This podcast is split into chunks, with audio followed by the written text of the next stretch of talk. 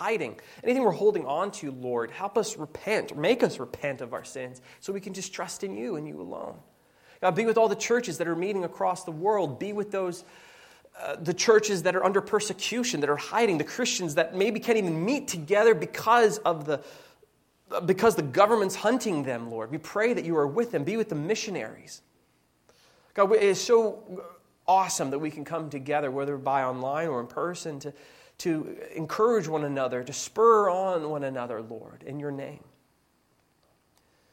And Lord, remind us of all the hope and love and peace that we have in you so we can live out this faith consistently before others and say, Jesus' name be magnified wherever we go. Amen. Okay, so today we're going to look at Ephesians chapter 2, verses 8 through 10. And Paul is going to reveal to us just how much effort we have to put into our salvation. You know, he's going to he's going to tell us how hard we have to work to become saved and to stay saved. He's going to proclaim all the things, all the steps, all the checklists, if you will, that we have to do to make sure we get into heaven he is going to expose all the pain and the bloodshed and the sweat and the tears that you're going to have to do to get into heaven and to secure your salvation and stay saved. He's going to say all of it. He's going to point out everything we must muster up within ourselves to get stay, saved and stay that way. Oh, I hope you sense the sarcasm. Because that is actually not true at all. Though we easily fall into thinking that it is. We fall into thinking salvation is all dependent upon us. Because what we're going to read in our passage of Ephesians chapter 2, verses 8 through 10, is really the exact opposite of all that. For the gospel in how we are to be saved is actually really shocking. I mean, even God Himself said it sounds too good to be true. In Habakkuk chapter 1, verse 5, he says, in light of speaking of the gospel message, God says, Look among the nations and see, wonder and be astounded, for I am doing a work in your days that you would not believe if told. So, our title today is How Are We Saved? Let's look at the text then and see what essentially we, we can learn. And Paul starts right off in verse 8 For by grace you have been saved. Paul is very blunt in answering the question how are we saved? He says, Look, you are not the source of your salvation. The origin did not begin with you, but with God and His grace over you. It was His grace that caused your salvation. How did you become saved? By grace alone. By the unmerited favor of God, God looked at you. He saw and knew your wretchedness. He looked upon you in your rebellion against Him. He saw your perversions. He saw your addictions. He knew the horrid things that you would say and do say. He saw all those lustful thoughts, all those unkind, downright mean things that you have committed and would commit, he knew and saw all your sins. And yet, out of his grace, he saved you. You were in a desperate situation. You needed saving. God, uh, you did not deserve to be saved, for you are a sinner against Him and Him alone. You were separated from God. You were under His wrath, and you deserved eternity in hell. You were, as an old rock song says, that has nothing to do with Christianity, but so frivolously and mockingly sings, you were on a highway to hell. And there was no turning back. And you wanted nothing to do with God, nor did I. Yet, He saved you because of His grace alone. Saved by grace, Paul says. And this brings us to our first point. How are we saved? By grace alone. If you notice, as we are going over the book of Ephesians, Paul is constantly speaking on the grace of God over us. Why is that? Well, we so easily try to move on from it. Remember, when God saved us, our sinful nature wanted to be completely independent from God. We were living a life that lived in the lie that said, We don't need Him in our life. We were blinded by our sin, saying, We've got it all covered on our own. We, are, we were living a life that was based upon rejecting being dependent upon God for anything and everything. So when God saved us by being gracious over us and saved us with his power of grace, though we have been freed from the power of sin, the power of our old sinful nature, that old sinful nature, the power of it is gone but the presence of that old sinful nature is lurking about.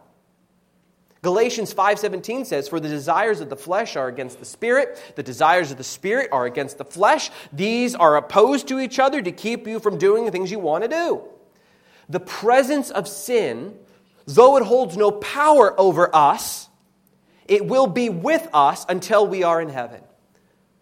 But the fact is it is still there with us now, which is why we fall into so easily thinking that this whole process, this whole thing of being a Christian and salvation depends upon us to get this Christian thing right. Forgetting that God has done everything for us through Christ, we just need to trust Him alone. That's it. It does not depend upon us to rid ourselves of our sin by our own strength and our own wisdom. But we so easily think that it does. I mean, we start to become legalistic in our way of life. We're self righteous in our thinking, saying we can handle it. We are wise now. We are smarter now. We are mature now and stronger now. It does not depend. We think that because we got our devotions in, we, we found a good church, we, we're praying more, we're reading the Bible more, we're, we're sacrificially giving ourselves and our things to the Lord now. We got this sin thing covered. We can handle whatever is thrown at us. We sadly fall into this trap of saying that, look, before you were saved, hey, you needed Jesus. You know, you have nothing without Him and His grace. But once you get saved, then we start thinking, okay, you got to do your own part now.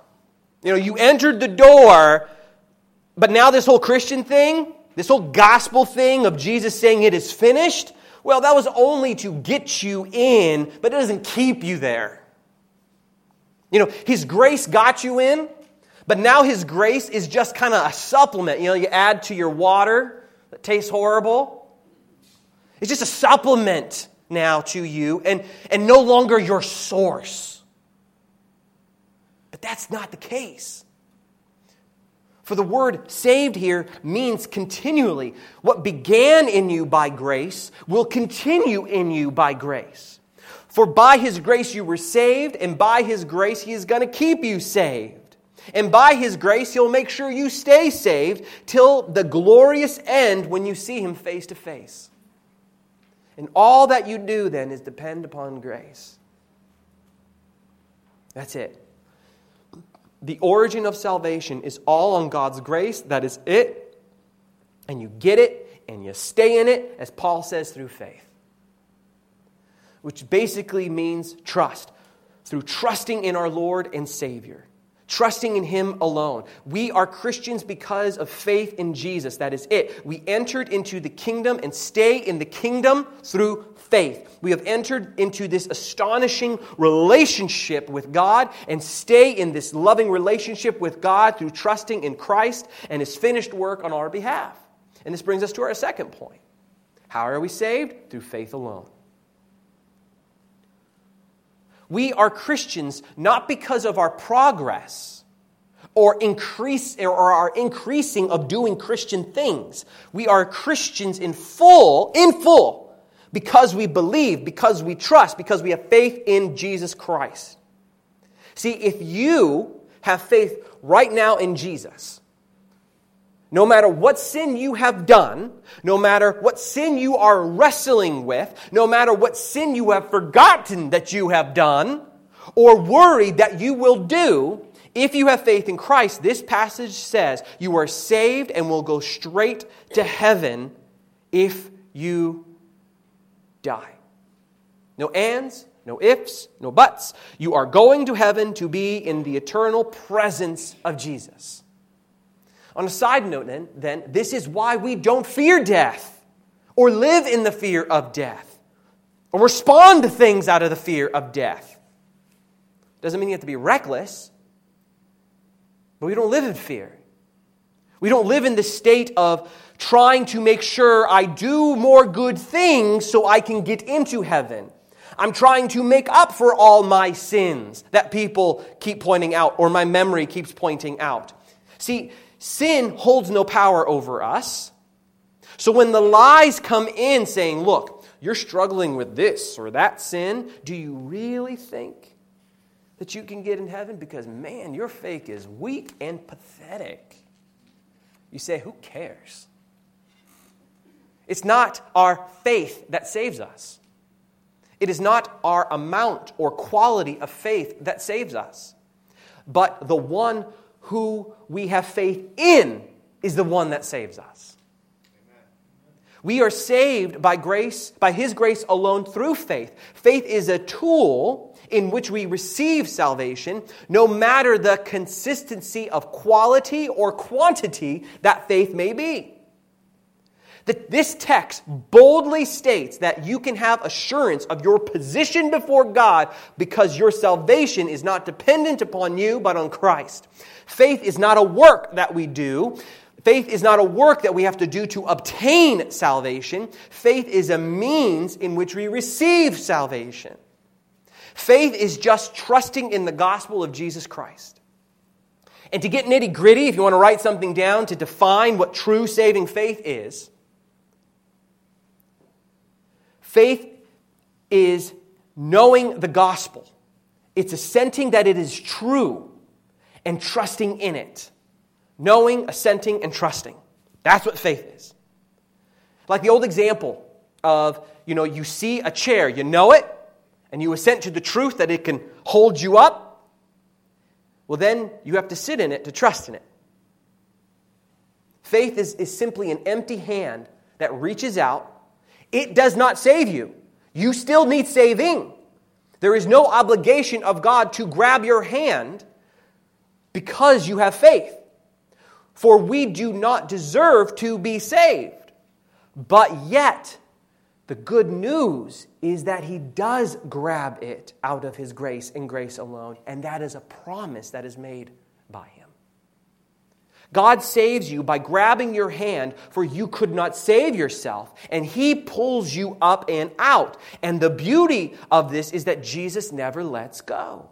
He holds on to you and carries, carries you all the way by faith in Him. Even when you're tired and distraught or worried or fearful, He carries you anyway. Faith is relying upon what Jesus did over 2,000 years ago to save you trusting in his life, death, and resurrection for salvation, not in part, but in whole. So, with all this, Paul then says something really quite intriguing. He says in verse 8, and this is not of your own doing, it is a gift of God. So, what you have here is Paul saying, look, this whole process of salvation, everything about salvation, all of it, including the very faith that you have, all of it is a gift from God. Everything in regards to salvation has its origin in God and not in your efforts. For all of it is His gift and not of your own doing. Now, I know some of you are thinking, or some of you will think, or at least after I say this, will start to think if faith, just like salvation, is a gift, does that mean God does the believing for me? No. You do the believing, you do the trusting. You must faith, if you can use it that way. You are still responsible to believe upon the Lord, just as Paul and Silas said to the jailer who asked, What must I do to be saved? Acts 16, verse 30 through 31. Then he brought them out and said, Sirs, what must I do to be saved? And they said, Believe in the Lord Jesus, and you will be saved, you and all your household. So, what is Paul getting at here then to say through faith as a gift? Paul wants us to see our complete and utter dependence upon God for all of our salvation and to stop thinking we are self sufficient even in our faith. For without grace in your life, you have nothing, for your own faith would fail. And if you don't believe me, Jesus even said this to Peter that left to himself, he would fail. His faith would fail if Christ had not gracefully prayed for him. Luke chapter 22, verses 31 through 32, Jesus says, Simon, Simon, behold, Satan, Satan demanded to have you, that he might sift you like wheat. But I have prayed for you that your faith may not fail. And when you have turned again, strengthen your brothers. Now, I humbly admit there is a mystery here between man's responsibility and God's sovereignty. Though all of our salvation, including our faith, is a gift from God, we still must make a choice of placing our faith in Christ Jesus alone. But nonetheless, in this text, the point of this text, even if it boggles my brain, Paul is making sure that you see and get everything that you have is a gift from God. All of salvation is a gift. All of it is from His grace alone, and nothing of you earn, earns it or merits it. I mean, he doesn't say in the text, it is not of your own doing for nothing. There is a deep truth here that, again, I admit it's hard to explain how it works. I'm just glad that it does work. Because without the grace of God in my life, I have nothing and I know I would fail. And the fact, I know that my faith would fail. Or as one person said, it is true that the faith which I am able to exercise is God's own gift. He alone supports it, and He alone can increase it. Moment by moment, I depend upon Him. If I were left to myself, my faith would utterly fail. So, the point then that we need to take away from this at least is that you merited nothing and will never merit anything for your salvation or merit anything to keep your salvation. Jesus has merited, has merited it all for us. He merited all the gifts for you and me, merited all of the salvation, as this passage says, even the gift of our faith. Now, again, does that take away our responsibility? No. But it does take away any credit that you think you deserve before God. It takes away this attitude of, look at me, God. Look how smart I am. Look how wise I am in choosing you. Monocle. Am I not better than the rest? This passage says, no, you're no better than the rest. Because what you have is a gift of by His grace and His grace alone. For God did not have to save you, you were only worthy of his eternal damnation. We always stand before God un, as undeserving of any blessing or favor or love from him. The only thing we deserve is wrath and condemnation because we are sinners. One person said, You contribute nothing to your salvation except the sin that made it necessary.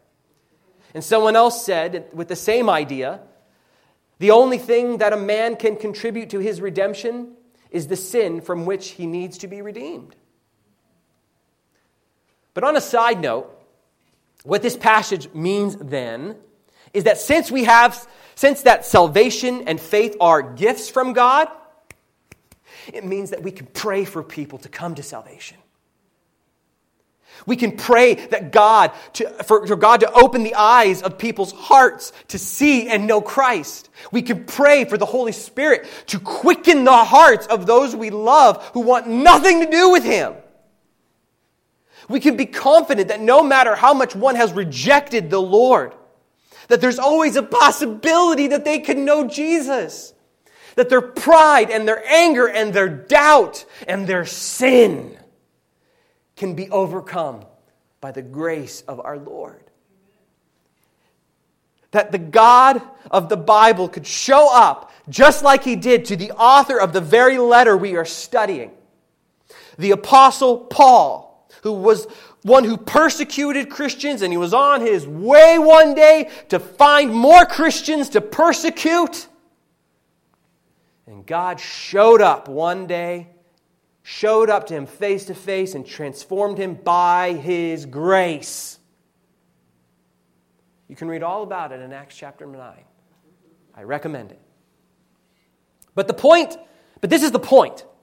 This gives us hope that we can pray for those who don't know Jesus and not give up. We can pray that Ezekiel chapter 36, verses 26 through 27 takes place. That God, as God says, I will give you a new heart, and I will, I, a new spirit I will put within you, and I will remove the heart of stone from your, from your flesh. I'm sorry, I will remove the heart of stone from your flesh and give you a heart of flesh. And I will put my spirit within you and cause you to work in my statutes and be careful to obey my rules. We can pray for people and declare salvation to all people with hope and confidence that they can be saved by the grace of God, for we ourselves were saved by His grace alone. Don't give up. Keep praying. Keep declaring, keep speaking, keep giving the gospel message. It's powerful.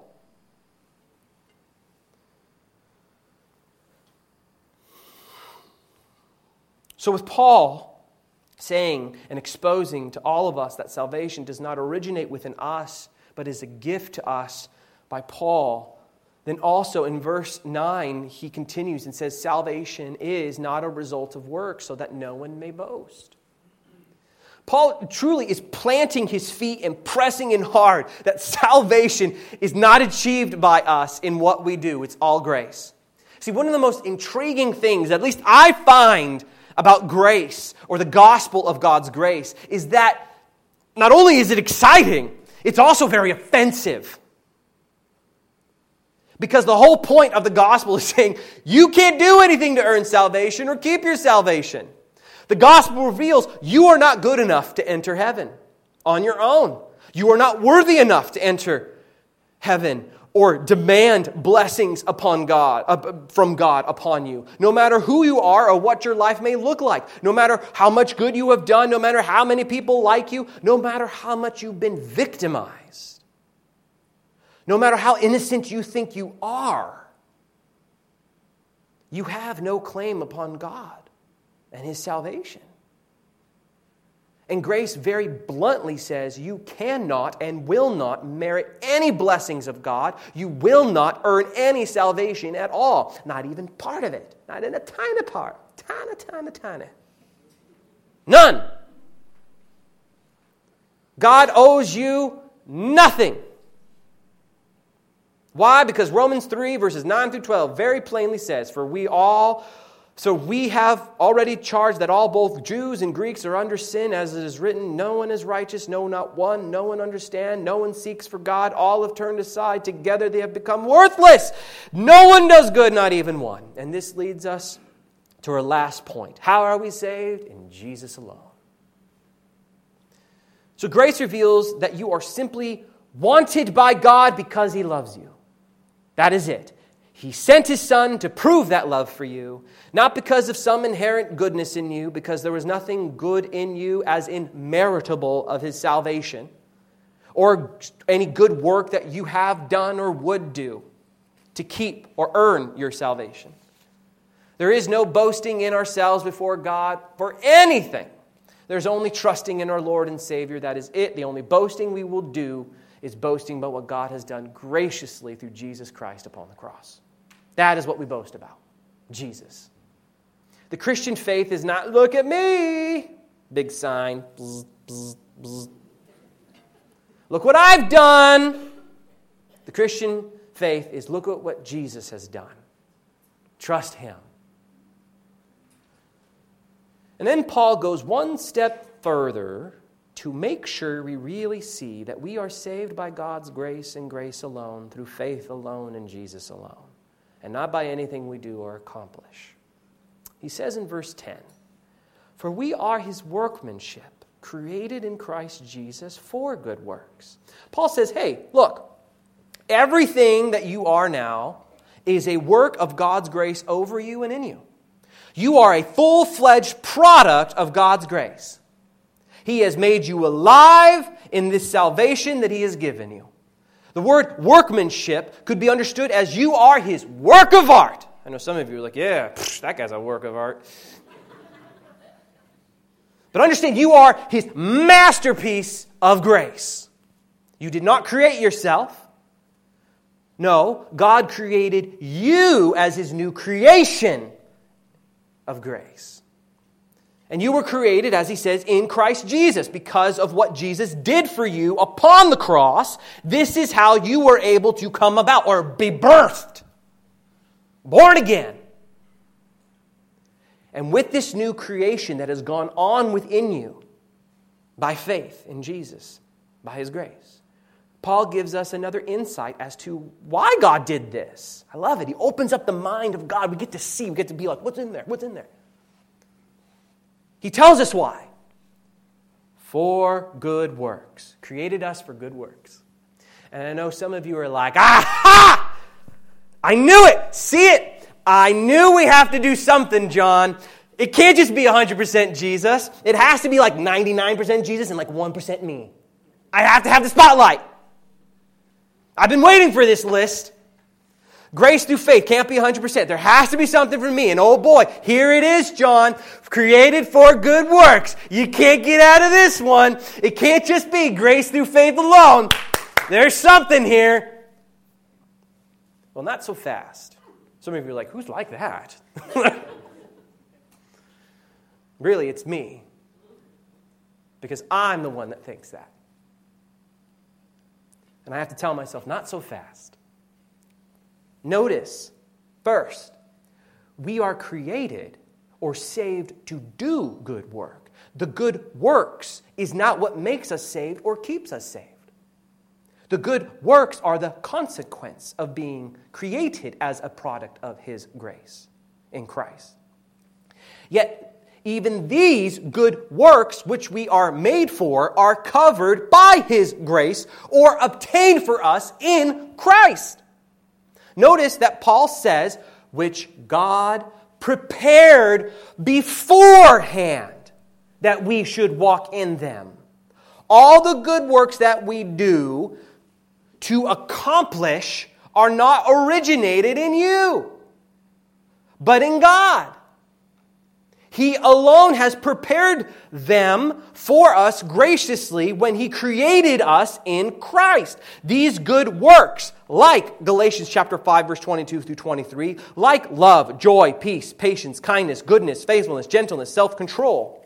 Or in Luke chapter 6, verses 27 through 28, like, love your enemies, do good to those who hate you, bless those who curse you, pray for those who abuse you. All of these have been prepared for us by God that we should walk in them. And notice it does not say work in them, but walk in them. As we walk by faith alone in Jesus, these good works naturally arise in us. So, just as we rely upon God's grace by faith to save us and keep us saved, we also rely upon His grace through faith to work these good works in us. We always look to Jesus to change our life by faith in Him. And we believe He will change us to repent of our sins so we can live a life that glorifies Him in everything we do. We live by His strength, His wisdom, His ways. We depend upon Him and Him alone. Philippians chapter 2, verse 13 says this very same thing that God alone works good works in us to change our hearts and change our desires away from sin and to want to glorify Him. It says in Philippians chapter 2 verse 13, "For it is God who works in you both the both to will and to work for his good pleasure." Where are you in that? So even in verse 10, here is all about depending upon God's grace through faith in Jesus to produce good works in us. And this verse says, He will. Good works come as a result or a consequence of salvation by grace through faith in Jesus. They are not the source of our salvation, they are the result of it. So even when we fail at doing good works, which we do a lot, we're still saved. So, what does this all mean then? Well, think of it this way. As you go deeper and deeper into understanding this gospel of God's grace, it frees you more and more from any burdens that you have. Or really, it reveals how free you are in Christ. It frees you from trying to obtain a certain status in people's eyes for you have all the status you need in Christ. It frees you from controlling people to make you feel like you have some worth because you have all the worth you need in Christ. It frees you from living a life that is centered all about satisfying your needs, your desires, because it all has been met in Christ. And it frees you to deeply or serve, to deeply invest in people and take chances on loving people because you're not looking for anything in return. You're more open to people because you're just looking to give. That's it, not take. Life becomes about a wanting to do things out of love for God because you actually love Him and you know He truly loves you. So you end up doing good works simply because you love Him. You follow Him and His ways because you love Him. Not to make you saved, but because you are saved. You have this desire to do good works, like going to church to hear His word, singing with His people, loving upon His people. You have a desire to read the Bible, to pray, to evangelize, to, to give your finances and time to the Lord, to help the poor, to love your enemies, and so on and so on. Now, as imperfect as these desires may be, or as inconsistent as these good works may be, they will still show up in your life, even if they are just snippets in your life. And some of you are like, yeah, I got a lot of snippets. Don't watch the movie, just watch the trailer. it shows the good stuff. But the point is, the evidence of good works will be there because it is the consequence of being saved by grace through faith in Jesus. That is the result of relying upon his grace alone. The deeper into grace you go, the more free and willing you become to do more things for the Lord because you realize more and more the sufficiency of his grace over you. Grace frees you to do good things, it frees you to serve and to do what his word says because you want to and are relying upon God to give you the strength and wisdom to do it. Grace changes us to love doing what He says and to want to be obedient to Him because we love Him, not to gain anything, for we have everything in Jesus by faith. And when we fail, which again we will a lot, we get right back up again by trusting in His grace, knowing He still loves us, and He still cares for us and start living again according to His will in, His life, in our life. Not because we have to, because we want to. For our hearts have been changed by His grace. There's a transformation that happened. We know that, and it's because we know that God loves sinners, and He has provided everything for us by His grace through faith in Christ.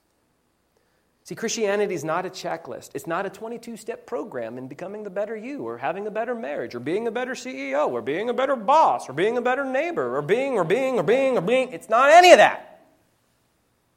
It's just simply, I want to love you because I'm loved. I want to do good things because all the good things have been done for me in Jesus. That's it. Christianity it's all about how everything has been fulfilled in Christ. Christianity is all about trusting in Jesus. That's it. So, as the title asks, how are we saved? We're saved by grace alone, through faith alone, in Jesus alone, leaving everything else alone. Let us go to Him in prayer. Heavenly Father, thank you so much for. God, I pray if anyone here is struggling, having a hard time feeling the burdens of life, feeling the burdens of their home life, their work life, or maybe just their physical life, feeling the burden, remind them, Lord, that they are free in Jesus by faith in Him. That there is no burden, they can simply just be. They have everything they need in your Son. And they can freely give themselves away to all those around them, declaring your mercies, declaring your majesty, declaring your beauty, declaring your grace. Lord, help them find fulfillment in you. For you say in Psalm 37, you will give us the desires of our heart. And God, I pray our hearts, the desire is to know you. Because that's the only thing that can fill our hearts. God, I pray if someone doesn't know you today, that they come and they know you right now, that they say, Lord, I'm a sinner in need of your grace, and they tr- turn and trust in you. And God, I pray for all of us here that we can be vessels of your mercy, vessels of your grace to encourage one another and all those around us when we leave to say, Jesus has risen, there is hope, and we can live in that hope. We pray this in your